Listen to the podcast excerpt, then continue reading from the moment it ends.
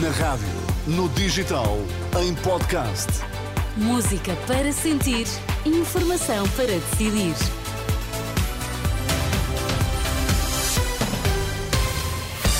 Voltamos a contar-lhe que notícias marcam esta manhã de terça-feira. Olá, Sérgio Costa, mais uma vez, bom dia. O que é que destacas a esta hora? Combate à corrupção não avança, há falhas na integridade política em Portugal, conclusões do índice de percepção da corrupção. Chega, reúne a mais alta percentagem de intenções de voto entre os jovens. Então, e no Desporto, João Fonseca, bom dia. Inês, bom dia. Goleada do Sporting segura a liderança. Benfica vence e mantém-se a um ponto. Estão nesta altura 10 graus em Lisboa, estão 10 no Porto, 13 em Faro. Vamos lá às notícias das 8. Edição de Sérgio Costa. Portugal não, continua a não avançar no combate à corrupção. O país tem falhas de integridade na política. Conclusões do Índice de Percepção da Corrupção, hoje divulgado. A tabela, elaborada pela Transparência Internacional, coloca Portugal em 34º lugar, entre 180 países, um lugar abaixo do índice de 2022. José Pedro Frazão. Portugal registra 61 pontos, menos um do que no ano passado, regressando à fasquia de 2020, o valor mais baixo dos últimos 12 anos. O relatório coloca Portugal como um dos países europeus em que se registram falhas ao nível da integridade na política. Para a Transparência Internacional, a crise em que Portugal mergulhou depois da admissão de António Costa na sequência da Operação Influencer é um exemplo de como os escândalos de integridade política persistem. A transparência salienta a necessidade de serem reforçadas as regras relativas aos conflitos de interesses, às normas éticas e à transparência no exercício de funções públicas e nas atividades de lobbying.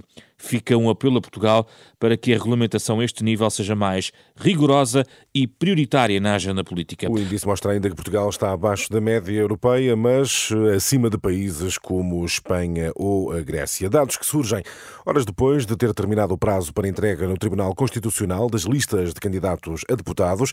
A jornalista Filipa Ribeiro foi procurar os critérios para a seleção de listas dos principais partidos. PS e PSD exigem assinaturas de compromissos de honra. No Partido Socialista, os candidatos publicam informação sobre o património, rendimentos e interesses. Os socialistas assinaram ainda um compromisso de honra sobre a inexistência de dívida ao fisco e à segurança social. Outra das novas exigências é estabelecido que os deputados devem manter a transparência na relação com entidades públicas e assumem a responsabilidade de renunciar ao cargo assim que pronunciados ou condenados em primeira instância por crime doloso contra o Estado. No caso do PSD, há um regulamento aprovado pela Comissão Política Nacional em novembro do ano passado que estabelece que das listas de candidatos ficam afastados os pronunciados ou condenados em primeira instância em crimes contra o Estado. O Chega está a elaborar um documento orientador ético que vai ser assinado por todos os candidatos. Na iniciativa liberal há regras, foi conhecida toda a informação sobre a atividade profissional dos candidatos. Na CDU, que integra PCP e Verdes, o processo de escolha é feito com a garantia de que os candidatos têm ligação e intervenção nos vários domínios da vida, com um compromisso ético para o exercício de cargos políticos. Já no Bloco de Esquerda, a direção do partido recolheu toda a informação sobre o percurso profissional e a situação fiscal dos primeiros candidatos em cada círculo eleitoral. Filipa Ribeiro. E só esta manhã deverão começar os interrogatórios aos três detidos por suspeitas de corrupção na Madeira. Audições marcadas pelo Tribunal Central de Instrução Criminal, em Lisboa, depois de ontem terem sido adiadas, depois de os advogados dos detidos terem exigido consultas aos documentos apreendidos nas buscas realizadas pela Polícia Judiciária. Diretores de escolas aliviados depois do veto do Presidente da República ao diploma sobre autodeterminação da identidade de género. O Presidente da Associação Nacional de Dirigentes Escolares reconhece que os estabelecimentos de ensino não teriam condições para cumprir a lei que esteve na origem da chamada polémica das casas de banho eh, mistas. Tolerância de ponto na terça-feira de Carnaval, 13 de fevereiro, decisão anunciada pelo Governo, num despacho agora divulgado. A medida abrange os trabalhadores do Estado, exceção são os serviços e organismos que, por razões de interesse público, devem manter-se em eh, funcionamento. Sporting segura a liderança do campeonato com goleada em Alvalade, é o destaque da informação desportiva, João Fonseca. Há 50 anos que os adeptos leoninos não assistiam a um desfecho tão expressivo no seu estádio, 8-0, derrota pesada numa noite para recordar, disse no final o treinador do Casa Pia, Pedro Moreira. É um dia duro, é um dia duro para nós, é um dia difícil, mas um dia, um dia para lembrar e não para esquecer, essencialmente isso. Coates, Guióqueras e Trincão bizaram, Pote e Jenny Catamo também marcaram.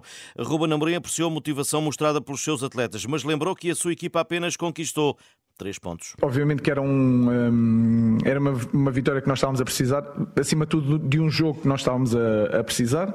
Lembrar também que só vale três pontos um, neste, neste caso e mantemos a nossa posição. Com um ponto de vantagem sobre o Benfica, que ganhou na Reboleira por 4 a 1 sobre o Estrela da Amadora. Creio que conseguimos resolver bem o jogo. Marcámos quatro golos. O início foi difícil, mas no final os jogadores estiveram bem. Roger Schmidt, a jornada 19 só termina amanhã, 18 e 45 Rio Ave Estoril, 20 e 45 Sporting Braga, Desportivo de Chaves. O desporto com João Fonseca. E é entre os jovens que mais cresce a intenção de voto no Chega, é um dos assuntos em eh, destaque esta manhã, Sérgio. Sim, com a crise política o PS caiu 5 pontos percentuais na intenção de voto dos jovens, enquanto que o PSD caiu 3 pontos, o número de indecisos disparou e o Chega ultrapassa os dois maiores partidos, atingindo 19,6%. Uma análise feita pelo jornalista Diogo Camilo, que está nesta edição das 8. Bom dia, Diogo. Como foi possível chegar a estes resultados? Para análise, usei as intenções de voto dos jovens em todas as 32 sondagens publicadas no, no ano passado. Uh, apliquei aos valores o mesmo método da sondagem das sondagens, uh, uma fórmula matemática que avalia as tendências de voto, e como reparei numa subida do número de indecisos nas sondagens dos últimos dois meses, uh, voltei a usar o algoritmo, desta vez com o número de indecisos como se fosse uma força política. E o que os números mostraram foi que no final de 2023 o Chega tinha quase 20% das intenções de voto nos jovens, enquanto o PSD registrava 19% e o PS 13%. O investigador do ISCTE, Pedro Magalhães, que foi o primeiro a notar esta tendência, uh, uh, alertou que as intenções de voto dos jovens podem não passar de provocações. É um fenómeno interessante para o qual eu não tenho uma explicação óbvia. No fundo, a ideia é que uh, a crise política acabou por levar os jovens a castigar mais, de alguma maneira, o Partido Socialista e, pelos vistos, a recompensar mais o Chega. Não posso é deixar de assinalar o seguinte: uma coisa é pedir a intenção de voto, outra coisa é o voto.